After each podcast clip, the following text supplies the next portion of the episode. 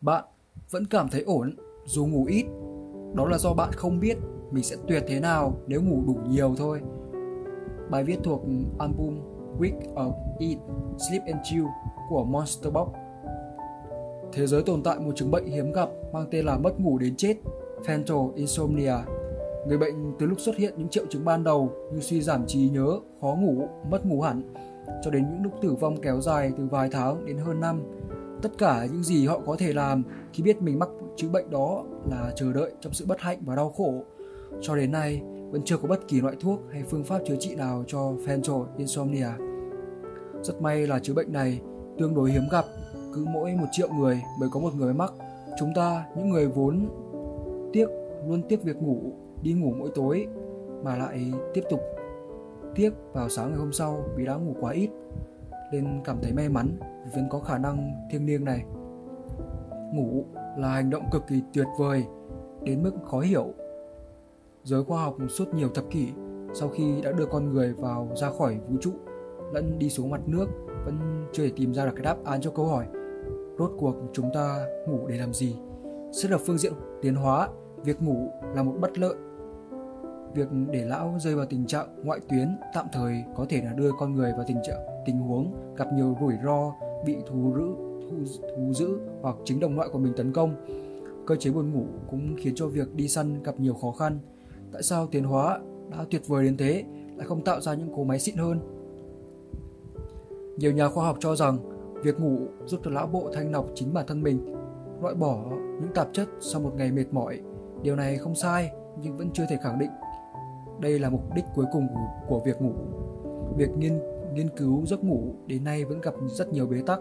Người ta không thể đi sâu, tham quan hay tìm hiểu cơ chế của lão bộ của tình nguyện viên lúc họ đang ngủ và việc đo xem khi ngủ vùng não bộ là hoạt động mạnh vùng não là hoạt động yếu hay chất lượng nào tăng chất nào giảm không những không giúp sáng tỏ về giấc ngủ mà còn khiến cho giấc ngủ trở nên phức tạp và khó hiểu hơn do đó phần lớn nghiên cứu của về giấc ngủ hiện nay vẫn tập trung vào chứng mất ngủ.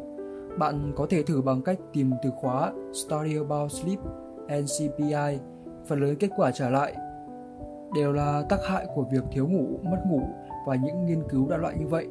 Nhưng đã từng có nghiên cứu cho thấy rằng chuột sẽ chết sau mất ngủ từ 2 đến 3 tuần, còn ở người, mọi thứ sẽ vẫn chỉ dừng lại ở chuyện biết rằng nếu người đó khỏe mạnh, bị tước đi quyền ngủ trong 24 giờ, họ sẽ gặp ảo giác hoặc những triệu chứng giống như tâm thần phân liệt vậy. Trước khi tiếp đến phần sau, tôi nghĩ rằng bài này khá là buồn ngủ và đó là dấu hiệu tốt.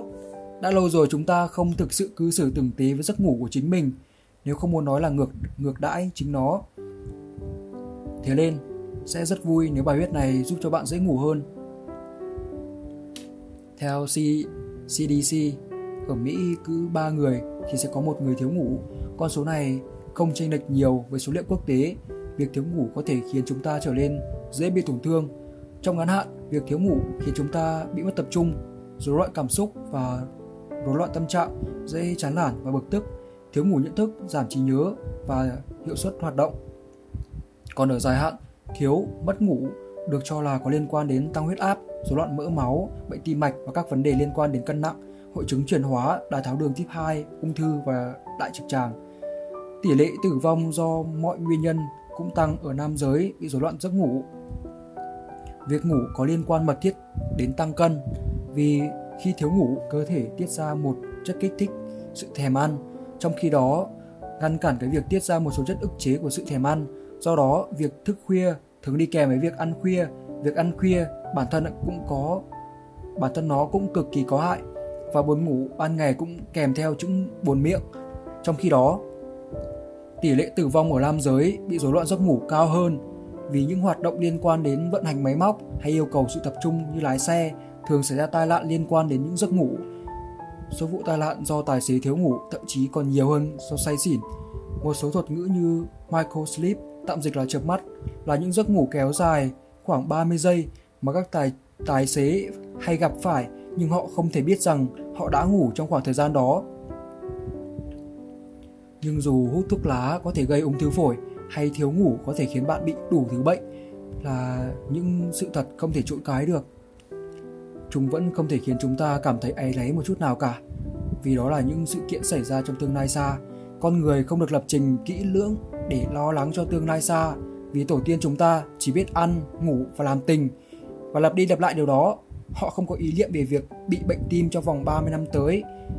Có khi còn chẳng thể sống lâu để được được đến như vậy. Nên những dự định hay là dự báo về sức khỏe trong đầu họ, đâu đó trong vài năm tới, dường như không thể gợi lên bất kỳ cảm xúc nào dù chúng có thật. Nhưng tiến hóa lại khiến chúng ta biết rằng ngủ ít thì trông chẳng đáng để làm tình. Ngủ ít khiến bạn trông rất là kém hấp dẫn.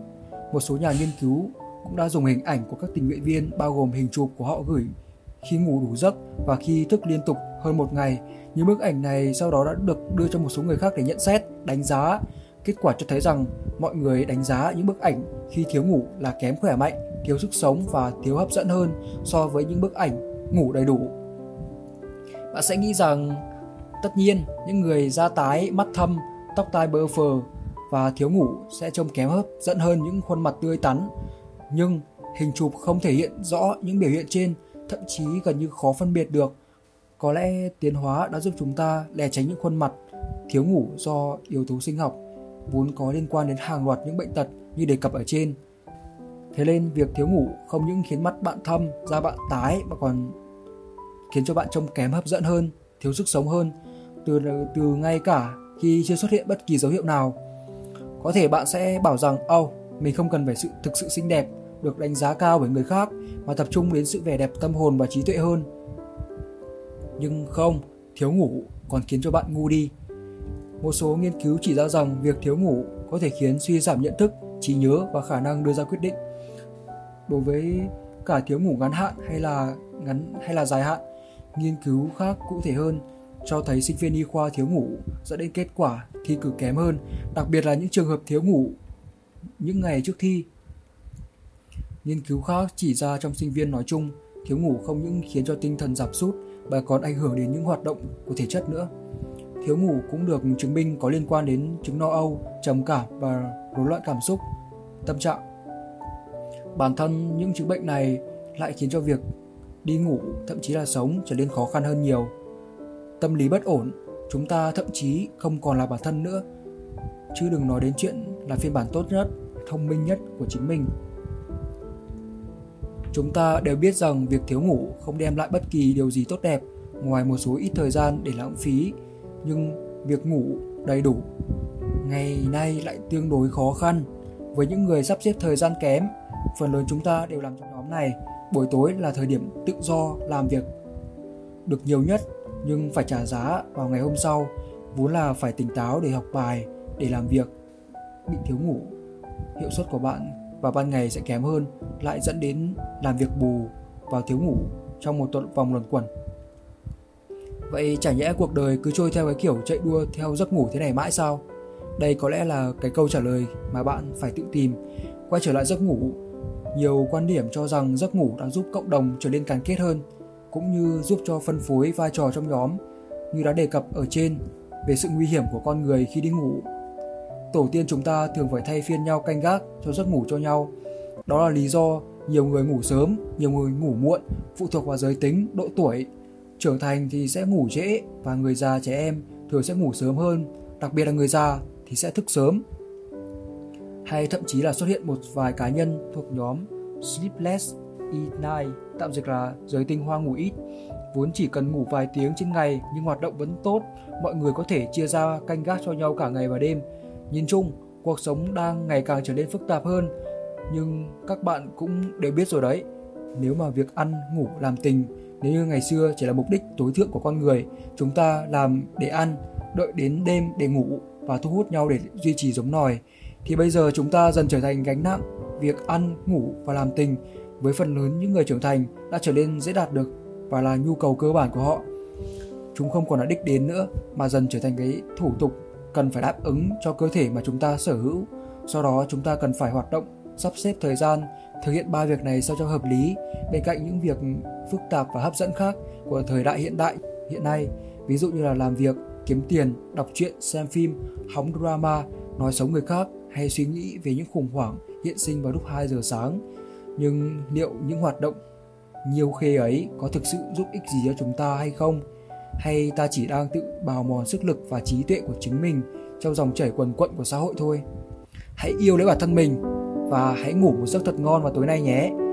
Có thể việc này sẽ không giúp bạn thành công, nhưng ít ra là một đứa thất bại và ngủ đủ giấc vẫn hơn là một đứa thất bại mà lại còn bị thiếu ngủ nữa. Nhỉ? Monster box. Peace.